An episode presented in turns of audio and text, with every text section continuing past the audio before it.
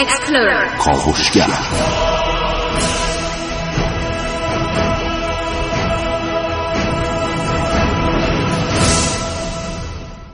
به نام خداوند بخشنده مهربان. خانم ها آقایان، دوستان شنونده، سلام و صبحتون بخیر.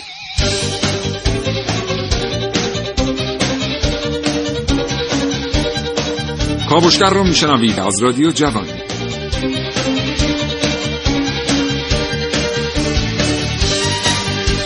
همه ما با موضوع مالیات آشنا هستیم. در هر صنفی که فعالیت بکنیم بخشی از درآمد خودمون رو ماهیانه به عنوان مالیات به دولت پرداخت میکنیم. دولت از همین مالیات استفاده میکنه برای اینکه زیرساخت‌ها رو در کشور توسعه بده و زندگی بهتری رو برای ما فراهم بکنه. هر ایرانی موظفه تا بخشی از درآمد خودش رو پرداخت بکنه و کسی که به هر ترتیبی ساختار و نظام مالیاتی کشور رو دور میزنه و سرباز میزنه از پرداختن مالیات، داره به تمام مردم ایران ظلم میکنه. از طرف دیگه برخی اشکالات در قوانین مالیاتی کشورهای مختلف باعث میشه که نتونن نظارت دقیقی داشته باشن بر درآمدهای مردم در اون کشور و به همین ترتیبی که خیلی‌ها میتونن از پرداختن مالیات فرار کنن. این برنامه از کاوشگر راجع به مالیات در ایران و جهان میشه. اگر زندگی روزمره با شما کاری کرده که دیگه نمیرسید کتاب بخونید یا مجله ها رو ورق بزنید یا حتی روزنامه بخرید، برنامه کاوشگر رو از دست ندید. هرچند کاوشگران جوان معتقد هستند که هیچ چیز در زندگی جای کتاب و کتاب خوندن رو نمیشه.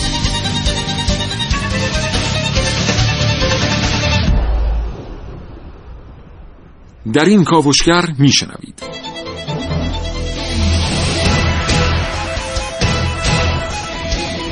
کاوشگران جوان. حسین رضوی، سعید مولایی، نازنین علیدادیانی و عارفه موسوی کاوش‌هایی رو مهیا کردند که در فرصت مناسب خواهید شنید.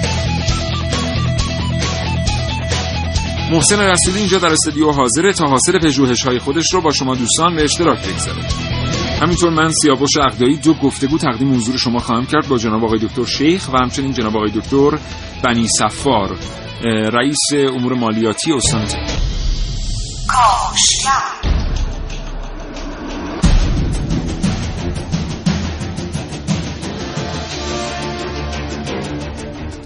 خب بریم برنامه رو آغاز کنیم. محسن سلام، صبح بخیر. به نام خدا، سلام و صبح بخیر خدمت همه شنوندگان خوب کاوشگر. امیدوارم که همیشه جیبشون پرپول باشه ان شاء الله و البته از محل درآمدشون مالیاتشون هم پرداخت بکنن. چه خبر امروز؟ ببین همه جای دنیا مردم خب با سطوح مختلف درآمدی دارن زندگی میکنن و هیچکی هم دوست نداره مالیات بپردازه، اما خب همه مجبورن مالیات بپردازن. اما اینکه میزان رضایت فرد برای پرداخت مالیاتش به چه صورت در کشورهای مختلف فرق داره. مثلا در کشورهای پیشرفته دغدغه اول اقتصادی مردم در بحث همین پرداخت مالیاته، اما کشوری مثلا کلمبیا رو که نگاه می‌کنیم می‌بینیم با اینکه مثلا مالیاتشون چیزی حدود 76% دغدغه اقتصادی اول مردم پرداخت مالیات نیست، مثلا فسادهای مالیه که در اونجا هست. و به خاطر همین می‌خوایم بررسی کنیم امروز که ببینیم مالیات در کشورهای مختلف به چه معناست، چه جوری داره پرداخت میشه، در کشور ما ایران چه سهم از درآمد دولت از مالیات داره تامین میشه. میدونستی 20% کسانی که باید مالیات بپردازن در کشورم دارن فرار مالیاتی انجام میدن و مالیاتشون رو سالانه اصلا پرداخت نمی‌کنن. متاسفانه خیلی آمار بالاییه و نشان از این داره که نظارت به طور کلی درست انجام نمیشه در کشور و 40% کسانی هم که باید مالیات بپردازن معاف از مالیات هستن به شکل‌های مختلف و حالا قوانین مختلف و میمونه چقدر؟ میمونه 30-40%. این 30-40% دارن بار بقیه کسان رو میکشن و اکثرا هم چه کسانی هستن؟ یا کارمندن یا کسانی هستن که حالا یه حقوق مختصری دارن و اینها دیگه مجبورن برای اینکه تو فیش حقوقیشون قبل از اینکه پول به دستشون برسه اون مالیات کسب شده. اما پزشکانی که مثلا سالانه باید 700 میلیارد تومان بپردازن و فقط دارن چیزی بالا بر 150 میلیارد میپردازن رو کسی جلوشون رو نمیگیره یا فوتبالیستا رو کسی جلوشون رو نمیگیره. البته خب اینکه شما بخواید جلوی درآمد بگیرید واقعا کار بسیار دشواریه، به خاطر اینکه از اهرم‌های فشاری برخوردار هستن. بله. که به هر حال ما نمونه‌هاشو دیدیم دیگه. شما بیایید در مورد برخی اقشار که مالیات پرداخت نمی‌کنن صحبت کنید، یه دفعه سازمان ایکس از یه جایی شروع میکنه به بیانیه صادر کردن و متوجه نمیشید چطور اصلا به شما فشار آورد. این سازمان به سازمان شما چه ربطی داره یا به اون یکی سازمان چه ربطی داره. این یه اتفاقیه دیگه. خیلی خوب نیست که باب انتقاد در کشور گشوده نباشه، به خصوص اونجایی که صحبت منافع ملی است. با کاوشگر همراه باشید تا 10 صبح در مورد مالیات در ایران و جهان با شما خواهیم گفت.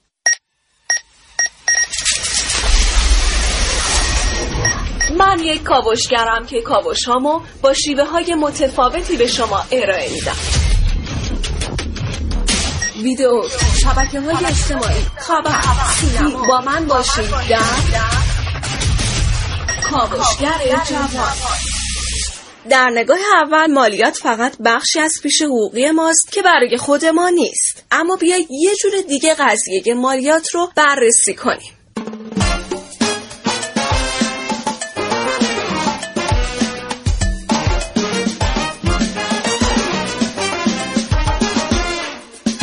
خرید و فروش مسکن و یا به اصطلاح معضلی به نام بساز و بفروش مسکن، اتفاقی که باعث شده در سالهای گذشته آپارتمان‌ها مثل قارچ رشد کنن، با اینکه خیلی از مردم قدرت خرید اونها رو هم ندارن و اینطور میشه که عده این آپارتمان‌ها رو خریداری میکنن و به سایرین اجاره میدن و با همین روند کم کم هر سال اجاره مسکن بالا و بالاتر میره. عده‌ای از این طریق پولهای کلانی به دست میارن و بدون مجوز خاصی به ساخت و فروش مسکن مشغول هستند.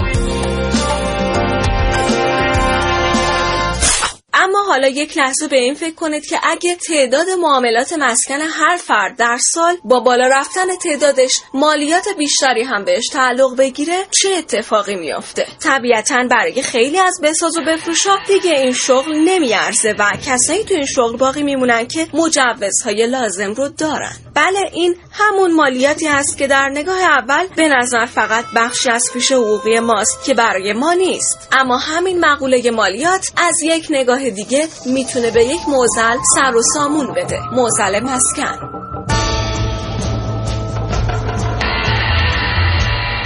عارفه موسوی، کاوشگر جوان.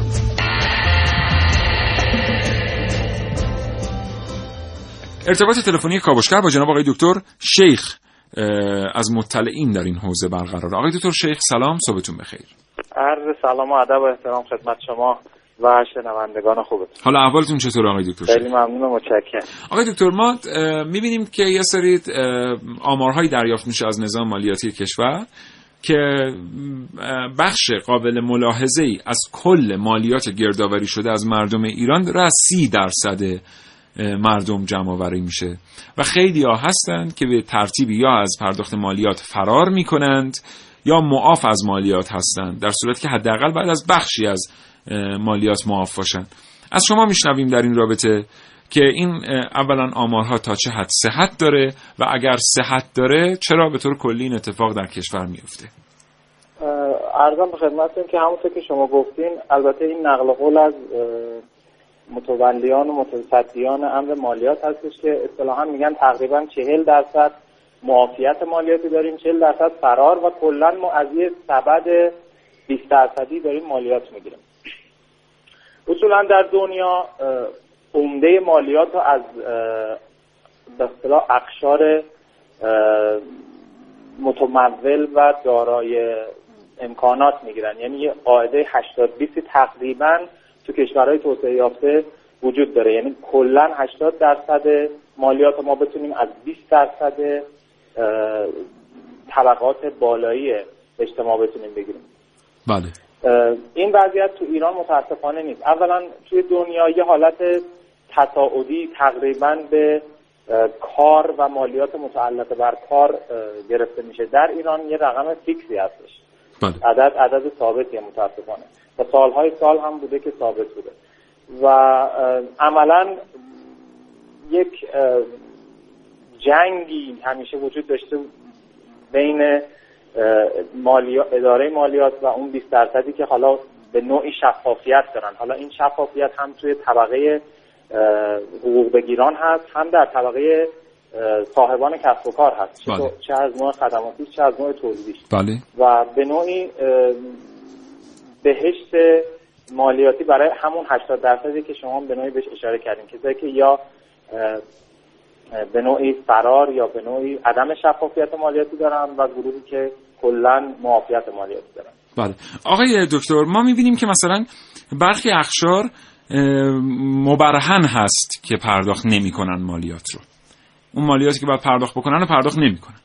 وقتی که مردم به سادگی میتونن از این موضوع مطلع بشن، حتما نظام مالیاتی از این موضوع مطلع هست و نمیتونه دریافت بکنه این مالیات رو. حالا برخی منتقدین میان از این واژگان استفاده میکنن که صلاحیت مدیریت فضای مالیاتی کشور رو نداره نظام مالیاتی. برخی دیگر میگن که نه، موضوع بسیار پیچیده تر از این حرف هست. واقعا وقتی که یه قشری معلوم مالیات نمیدن، چطور نمیشه از اینا مالیات گرفت؟ ببینید، اصولا همونطور که شما گفتین خیلی بحث مالیات ریشه‌ای و عمیقه، یعنی در فرهنگ ریشه داره، در دموکراسی ریشه داره، در باورهای مردم به صحت عملکرد دولت ریشه داره و یه تعدادی فاکتور باید دست به دست هم بدن که این کار درست انجام بشه. یکی از اقتصاددانان معروف میگه که مالیات دادن و ستاندنش هنر هست، بیشتر از اینکه یک فرمول باشه، بیشتر از اینکه یک قانون باشه و این هنر رو متاسفانه بیشتر مالیات دهنده ها دارن، از این نظر که فرار بکنن به نوعی و از اون طرف مالیات گیرنده نداره از اون لحاظ که بتونه با یک مهارتی با یک هنری بتونه اونجوری که باید و شاید مالیات بگیره. یک خطکش ثابتی وجود داره، پروتکل ثابتی وجود داره، همه مالیات دهنده ها وارد این پروتکل میشن و حالا دیگه بسته به شانس، مهارت، اقبال، به قول معروف در حالتهای بعدش فریبکاری داره که حالا چقدر از اون ور خروجی مالیاتی وارد دولت بشه. بیشتر از این که چرا حالا پزشکان، وکلا، صاحبان مشاغل مختلف بگیم که چرا مالیات نمیدن، باید بریم ریشه‌ای‌تر، عمیق‌تر بررسی کنیم که اساساً پیش نیاز مالیات دهی که همون شفافیت هست چرا پیاده سازی نشده تو این سالها. اگر شفافیت باشه، اگر مردم بدونن اون پولی که بابت مالیات میدن چجوری خرج میشه.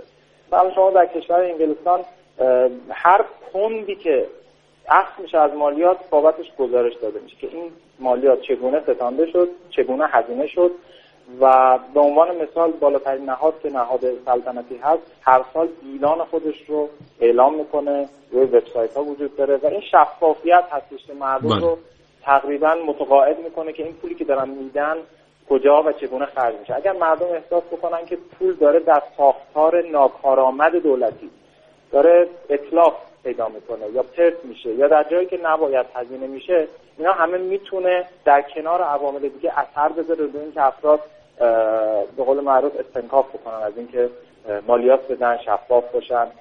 به نوعی شفافیت باید به نفع افراد باشه. عذرخواهی میکنم، از شما میپرسم این رو باز هم به عنوان آخرین سوال.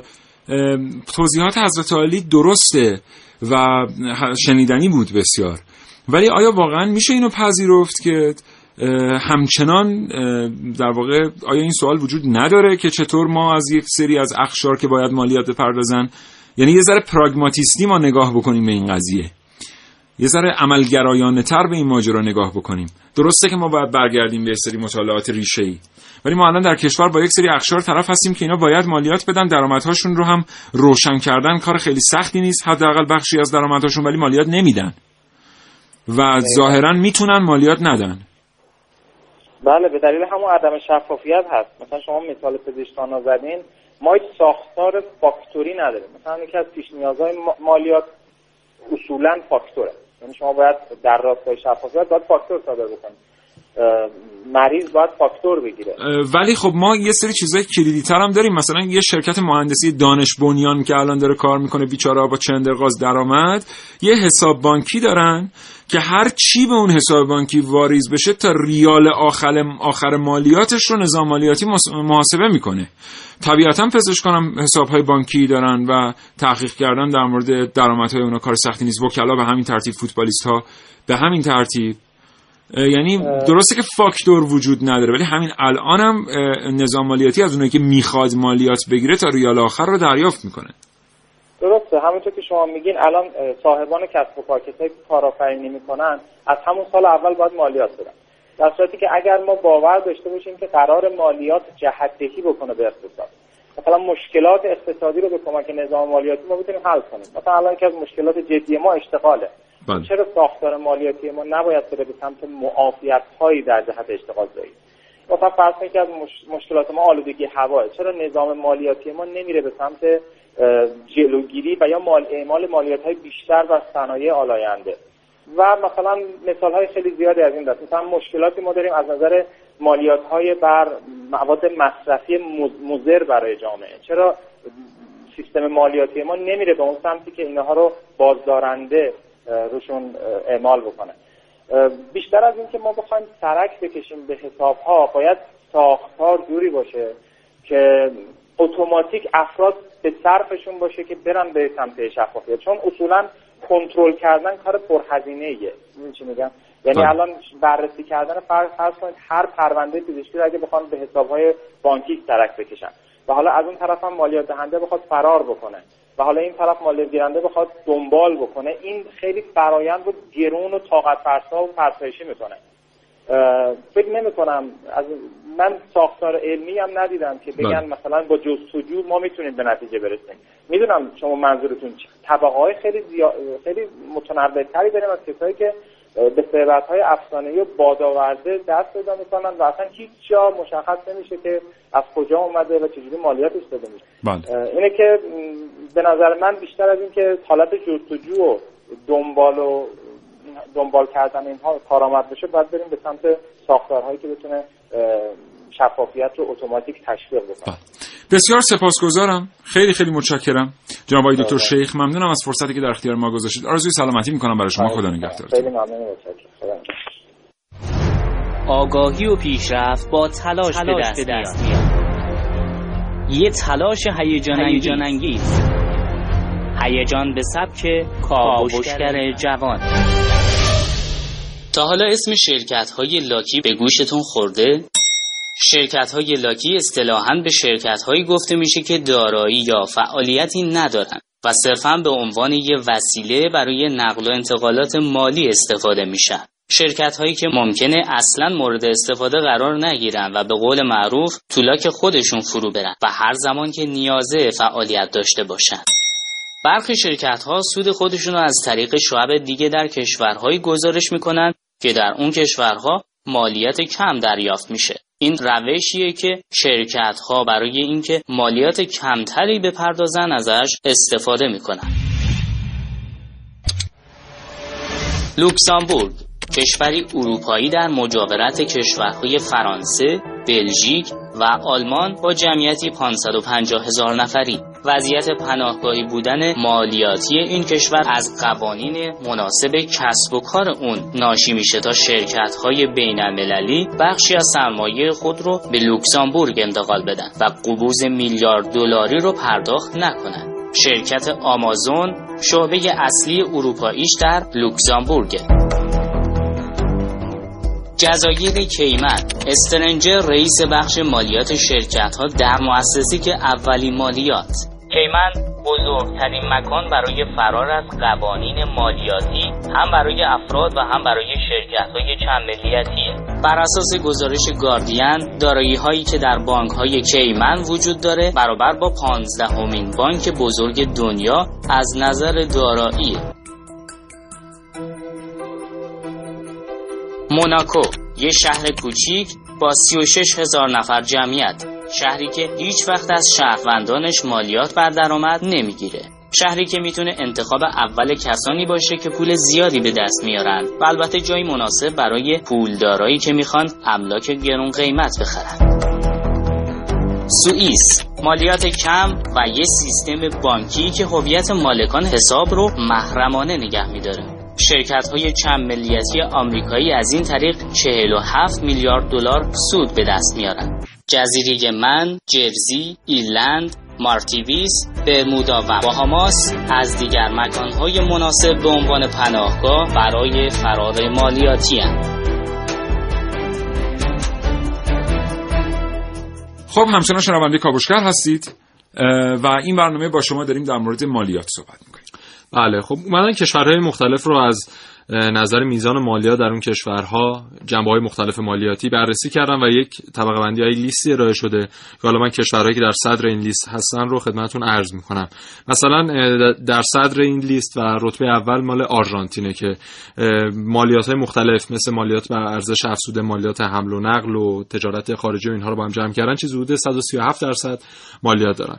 رتبه بعدی مربوط به بولیوی با 83%، بعدش تاجیکستان 81%، بعدش کلمبیایی که گفتیم اشاره شد بهش 76%، بعدش الجزایر و رتبه نهم مربوط به فرانس است که 67% مالیات بر درآمد اخذ می‌کنه. یاد باشه فکر می‌کنم 2 سال پیش بود این بازیگر معروف فرانسوی ژرار دوپاردیو به خاطر میزان بالای همین 67% مالیات بر درآمدی که اخذ می‌شد اومد چیکار کرد؟ اومد پناهنده شد روسیه و خب چون اونا هم درآمد بالایی دارن بازیگرا در اونجا بخش اعظمی از پولش رو باید میداد به دولت، اومد روسیه و دیگه از اون مالیات معاف شد. اما در سیستم مالیاتی ایران چه مشکلات و چه اشتباهاتی هست که باعث شده اون مالیاتی که برنامه‌ریزی شده بلاش نه کمک دولت بکنه نه مردم نتیجهش رو ببینن و یک آشفتگی در نظام مالیاتیمون به وجود بیاد. یکیش پایین بودن سهم مالیات بر درآمد از سهم کل مالیات کشوره.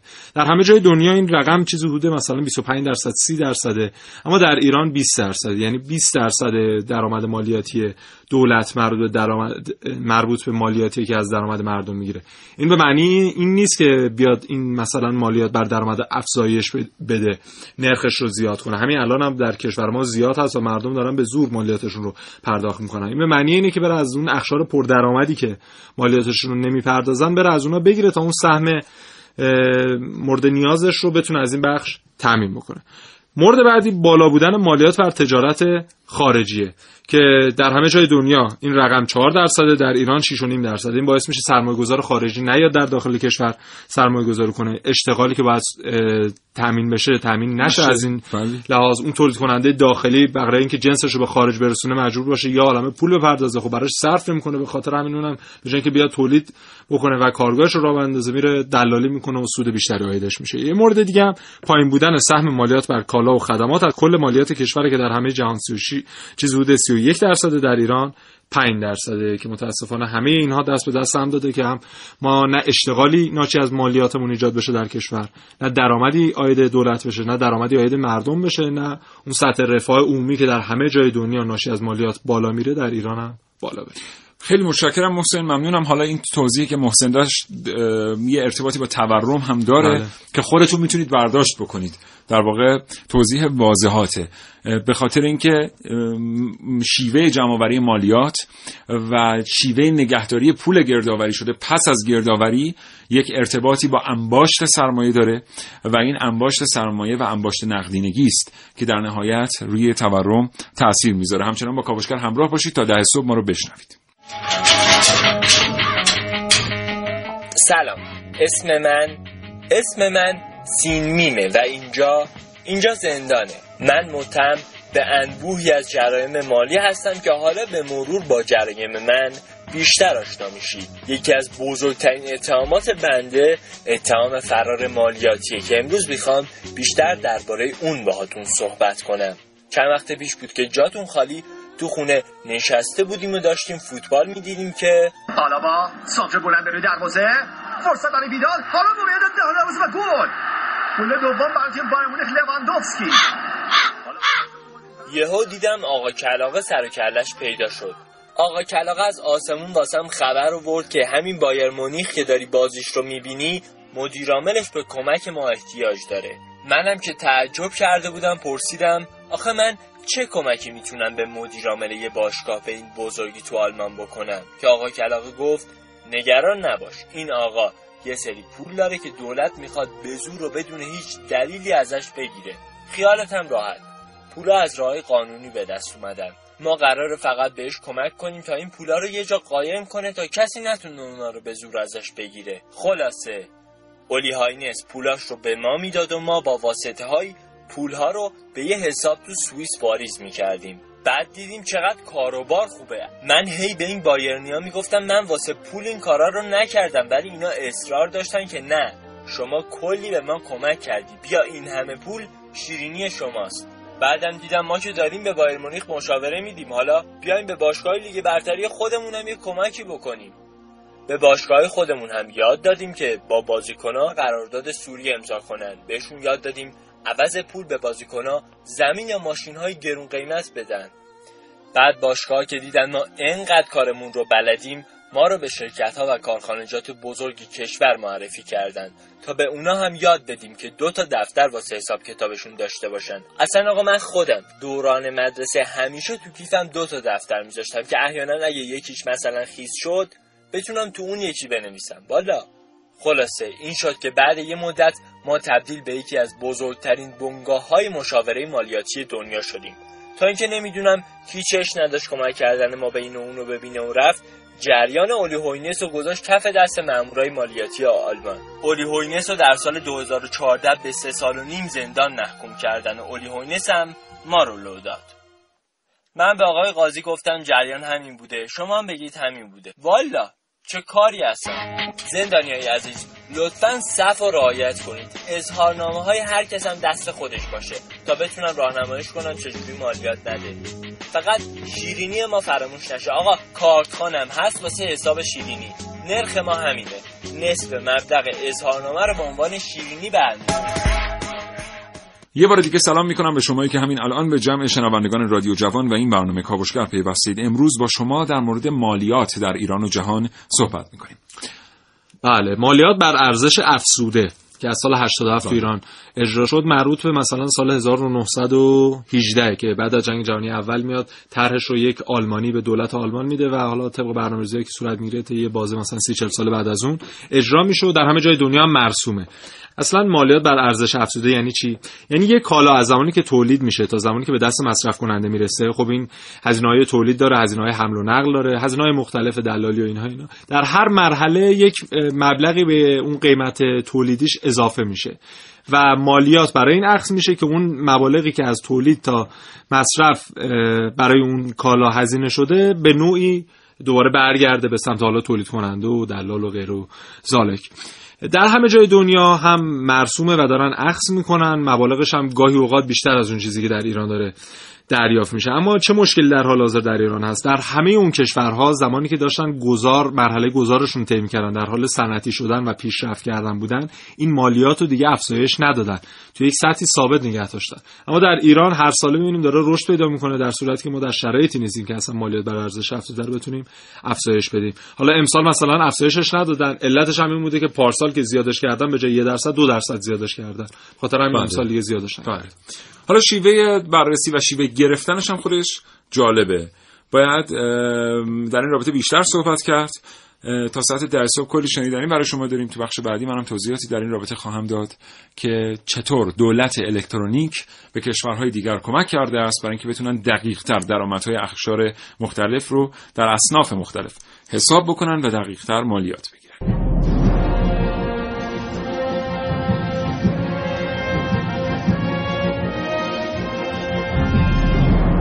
گفتم در مورد دولت الکترونیک، از اونجایی که بیشتر دریافت‌ها و پرداخت‌ها از طریق سامانه‌های الکترونیکی در کشورهای پیشرفته صورت میگیره، بنابراین خیلی سخت یه نفر میتونه پنهان بکنه میزانی از درآمد خودش رو. عملاً اونجایی میشه درآمدهاشون رو مردم از دولت‌های پیشرفته پنهان بکنن که با پول نقد کالایی رو جابجا بکنن. اونم تازه باز نمیشه الان، یعنی بعد از سال 2005 از اونجایی که تقریباً تمام کالاها داره توسط بارکد و با سیستمی پیوسته به همین سیستم مرکزی دولت الکترونیک انجام میشه، بنابراین سرنوشت کالاها معلومه. شما ممکنه پولی که براش میگیرید در واقع سرنوشتش معلوم نباشه. دولت ممکنه نبینه که شما بابت فروش یک خودکار چقدر پول گرفته اید، اما دولت این رو میبینه که تعدادی خودکار طی 1 سال به شما تحویل شده و شما به کسی دیگر این رو تحویل دادید. بنابراین از این رهگذر خیلی ساده میتونه بفهمه که شما احتمالاً یک خودکار فروش هستید که پول خودکار رو به جای اینکه از طریق سامانه پرداخت الکترونیکی دریافت بکنید که ثبت بشه، دارید از طریق دیگری دریافت میکنید. جالبه بدونید که خیلی از مشاغل و خیلی‌ها که در خیلی اصناف خاص کار میکنن اصلا اجازه دریافت پول نقد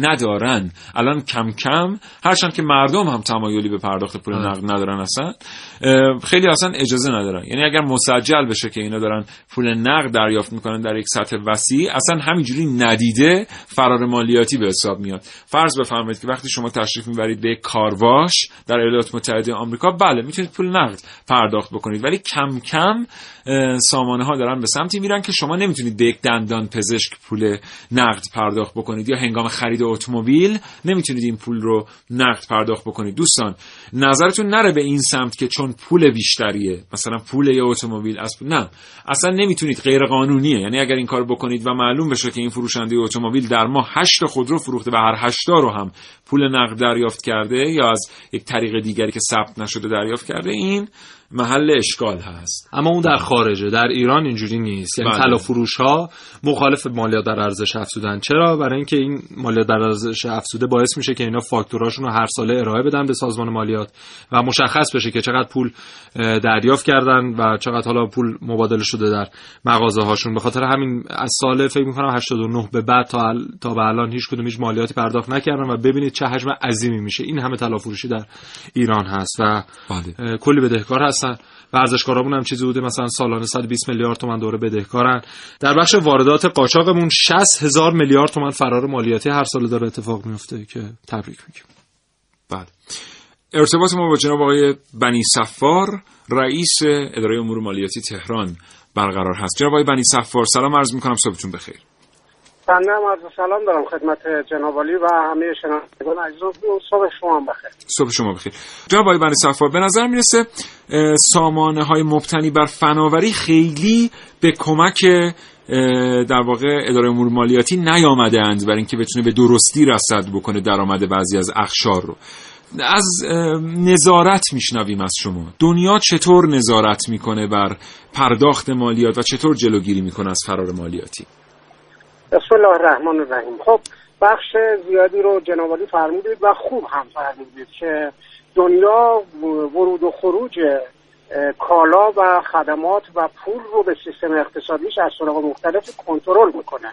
اینطوری نیست که کالا از هر کانالی بتونه وارد سیستم اقتصادی یک کشور بشه و در داخل اون سیستم اقتصادی بچرخه و دولت متوجه نشه یا نظام مالیاتی متوجه نشه.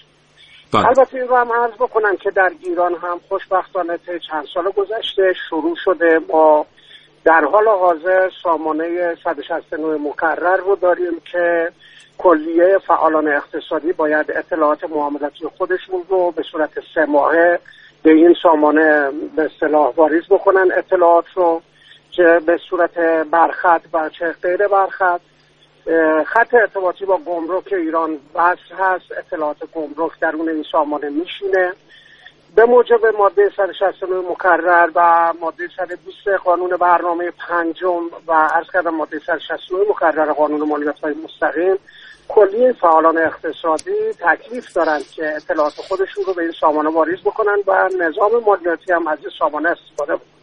یکی دیگه از برنامه‌هایی هم که نظام مالیاتی ایران داره پیگیری می‌کنه، استظهار دارید که بحث نصب صندوق فروش هست برای فعالان اقتصادی که خب این صندوق فروش داره روش کار میشه، انشالله به شبکه‌ای وصل میشه که این شبکه هم به نظام مالیاتی، به سیستم بانک اطلاعات مالیاتی وصل میشه و استفاده خواهیم کرد و بعد از این صندوق فروش میتونیم بگیم که مالیات بر ارزش افزوده یکی دیگه از راهکارهای نظارت بر کنترل گردش کالا و خدمات و پول هست در نظام اقتصادی که خوشبختانه مالیات بر ارزش افزوده از اول مهر ماه سال 87 شروع شده. البته هنوز نقایصی داره، برخی از فعالان اقتصادی هنوز مشمول مالیات بر ارزش افزوده نیستن، اما انشاءالله امسال با توجه به اینکه سال رو سال اقتصاد مقاومتی اقدام و عمل نامگذاری کردن، ستاد فرمانده اقتصاد مقاومتی کشور شرح وظایفی که برای دستگاه‌های اجرایی تدوین کرده، یکی از این شرح وظایف هم برای نظام مالیاتی پوشش کامل مالیات بر ارزش افزوده است که انشالله امسال تکمیل خواهد شد و نظارت رو بر چرخش کالا و خدمات، ورود کالا، خدمات و پول به سیستم اقتصادی انشالله تکمیل خواهد. انشالله. آقای بنی صفار، ما الان بعضی اخشار رو داریم که میدونیم اینا بدهکار مالیاتی هستن و همچنان هم مالیات نمیدن، درسته؟ مثلا این که میدونیم این در میان ورزشکاران وجود داره، در مورد برخی اصناف وجود داره، در مورد زرگرها وجود داره، در مورد پزشکان وجود داره و یه جوری این که ما نمیتونیم مالیات رو از اینها بگیریم محل سؤاله.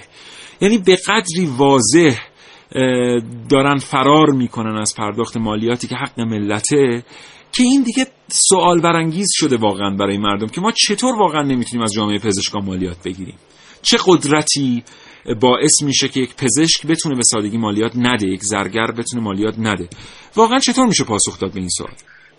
ببینید، زیربنای تشخیص مالیات و وصول مالیات اطلاعات هست. استظهار دارید، شنوندگان عزیزم استظهار دارن که اگر یک مأمور مالیاتی نسبت به یک فعال اقتصادی اطلاعات لازم رو داشته باشه، اگر حتی اون فعال اقتصادی کتمان بکنه درآمدش رو، اطلاعاتش در این طرف وجود داره و مأمور مالیاتی مطالبه خواهد کرد مالیات و حق دولت شد. اما نقص و ریشه کار ما در عدم وجود اطلاعات کافی و عدم وجود یک سیستمی که اطلاعات اقتصادی و فعالان رو در اختیار. آقای بنی صفار، خیلی معذرت میخوام فرمایش شما رو قطع میکنم، عذرخواهی منو بپذیرید. ببینید، این که فرمایش شما که کاملا درسته، یعنی این جاییه که دقیقاً اداره کل امور مالیاتی کشور واقعا دستش بسته است. ولی ما میدونیم که اینا بدهکارن. یعنی نکته اینجاست که الان بر اساس شواهد و قرائن خود اداره کل امور مالیاتی کشور اعلام میکنه این اخشار بدهکارن. یعنی اینجا این نشون میده که مدارکی وجود داشته، اطلاعاتی وجود داشته و این نتیجه گیری صورت گرفته. فرمایش الفتواری پس دو بخش است. یک بخشی اون بخشی که اون قسمتی از فعالان اقتصادی که اطلاعاتشون رو در اختیار ما نمیذارن و از ریشه نمیتونیم مطالبه مالیات بکنیم. اون رو باید اطلاعات رو به یه شکلی که عرض کردم، راهکاراش الان بانک اطلاعات 160 مقرر است، صندوق فروش هست و مالیات بر ارزش افزوده داره پیش میره و قضیه انشالله قطعا در آینده نزدیک این نقص بسیار کمتر خواهد شد. نمیخوام بگم 100% از بین میره ولی بسیار کمتر خواهد شد. اما اون بخشی که شما میفرمایید که مالیات بدهکارن و نمیدن، بله در همه اقشار هم این هست که گروه‌هایی از فعالان اقتصادی بدهکار هم، پروندهشون هم در نظام مالیاتی بدهکار هست ولی از پرداخت مالیاتشون همون چیزی که به عنوان مالیات قطعی مشخص شده خودداری میکنن. خب اینجا سازوکارهایی رو قانون داره، قطعا نظام مالیاتی از اون سازوکارهای قانونیش استفاده میکنه، ممنوع الخروج خواهد کرد، حسابهای بانکی رو مسدود خواهد کرد، اموالشون رو مسدود خواهد کرد و ممنوع المعامله خواهد کرد و به طرق مختلفی این کار رو نظام مالیاتی انجام میتونه بده و قانون این اختیار رو بهش داده که با این راهکارها مطالباتش رو وصول بکنه و در بخش زیادی هم تقریبا این کار انجام میشه. ولی خب گروهی هم هنوز مقاومت میکنن که البته این رو نمیتونیم بگیم در یک قشر خاصی هستن، در همه اقشار و احوال در هر صنفی و در هر گروهی هستن کسانی که مقاومت میکنن برای پرداخت مطالبات دولت. بسیار سپاسگزارم، متشکرم جناب بنی صفار، آرزوی سلامتی میکنم برای حضرت علی و خدا نگهدار. متشکرم از محبت شما، خداحافظ.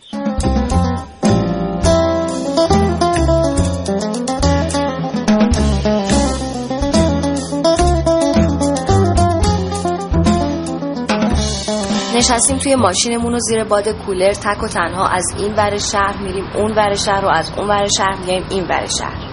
پامونو که از ماشین میذاریم بیرون غر زدنامون شروع میشه که ببین تو شهر خودت نمیتونی نفس بکشی. نه، نمیتونیم نفس بکشیم تا وقتی که فکر میکنیم چون پول عوارض و مالیات و هزار تا چیز دیگر رو میپردازیم حق داریم هر جوری که دوست داریم با شهرمون رفتار کنیم.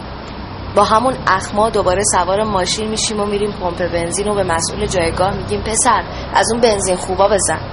بعد همینجوری که منتظریم تا باک ماشین پرشه از اون بنزین خوبا، به راننده بغلی میگیم بد ترافیک شده ها، آدم 3 ساعت تو راهه. به جای قرض زدن همین الان صفحه مرورگرتون رو باز کنید و عبارت مالیات بر کربن رو جستجو کنید. بله، مالیات بر کربن هزینه‌ایه که کشورها باید در قبال سوخت فسیلی که مصرف می‌کنن بپردازن. البته اگر از درصد معین شده بالاتر رفت که ما هم خیلی نزدیکیم به اون درصد. حالا هی به جای مترو و تاکسی و اتوبوس میتونیم ماشینمون رو بیاریم تو خیابونا تا روزی که مجبور بشیم بابت هر لیتر بنزینی که میزنیم هزینه گزافی به عنوان مالیات بر کربن پرداخت کنیم. میبینید همه چی به ما ربط داره. باید از خودمون بپرسیم که میشه روی آسمون آبی قیمت گذاشت و براش مالیات پرداخت کرد؟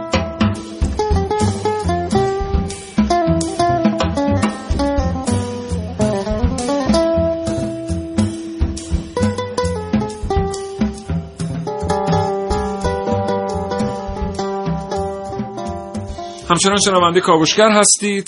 اگر از اون قشری هستید که مالیاتتون پیش از اینکه حقوقتون به دستتون برسه از حقوقتون کسر میشه، این برنامه رو بشنوید. اگر از اون قشری هستید که مالیات نمیدید، میتونید ندید، خودتون یه راه پیدا کردید که مالیات نمیدید، این برنامه رو بشنوید. اگر از اون قشری هستید که مالیات نمیدید و این رو با صدای بلند فریاد میکنید و به هر حال ممکنه سازمان‌های صنفی هم پشت سر شما ایستاده باشن که از شما حمایت بکنن، بازم این برنامه رو بشنوید.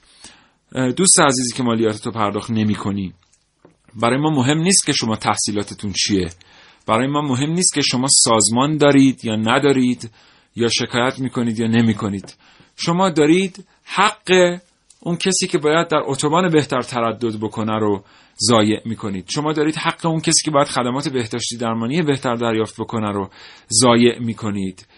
دوستی که قاچاق میکنید، 60,000 میلیارد تومان در سال به کشور لطمه میزنید. یادآوری میکنم که کل بودجه یارانه در کشور ما سالی 60,000 میلیارد تومنه که دولت 29 روز میدوه، یه ماراتون داره برای اینکه بتونه سر ماه این رو با مردم ایران صاف بکنه. فقط شما دوست خوبم اگر قاچاق نکنید، این بار از روی دوش دولت برداشته میشه. بله بله. ارشمیدس یادته میگفت یافتم؟ بله بله. اورگا یافتم. حالا بله. منم یه چیزی یافتم. این 20% فرار مالیاتی که برخی معتقدن 40% در ایران سالانه چیزی حدود 30,000 میلیارد تومنه که پرداخت نمیشه به حالا سازمان مالیاتی و باید پرداخت بشه. و این میدونی چند تا شغل میشه؟ حساب کردم شد 600,000 شغل سالانه. بله.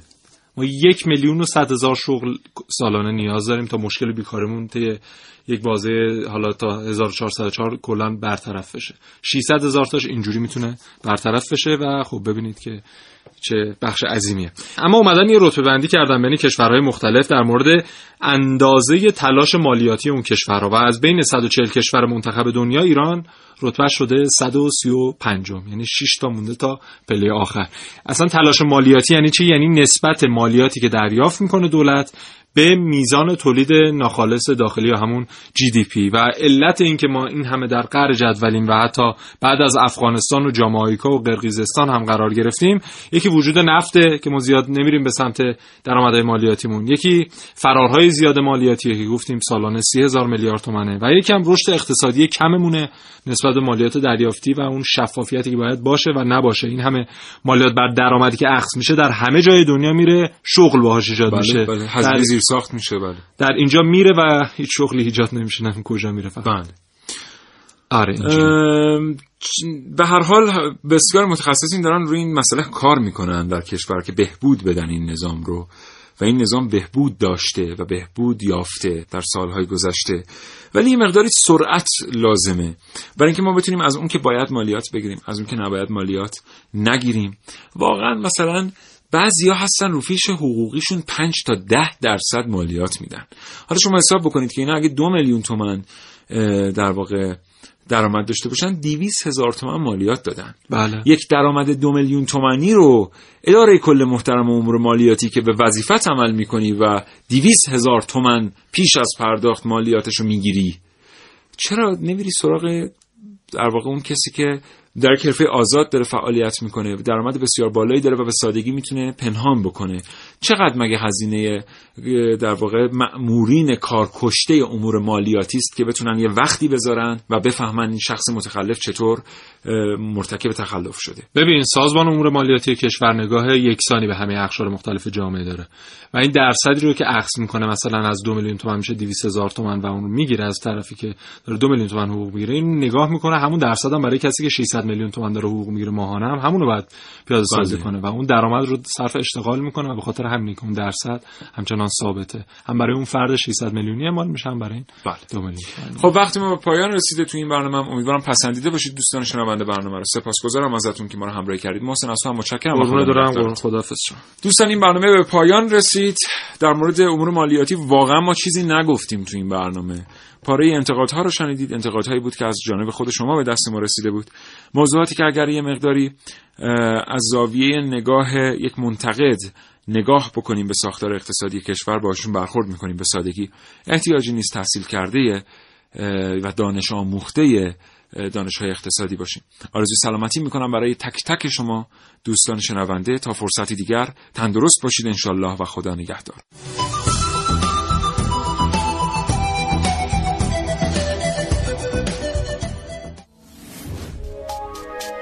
تا حالا به این موضوع فکر کردی که تجربهاتو با دیگران به اشتراک بذاری؟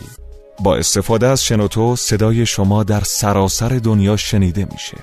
پس منتظر چی هستی؟ تجربهاتو با دیگران به اشتراک بذار.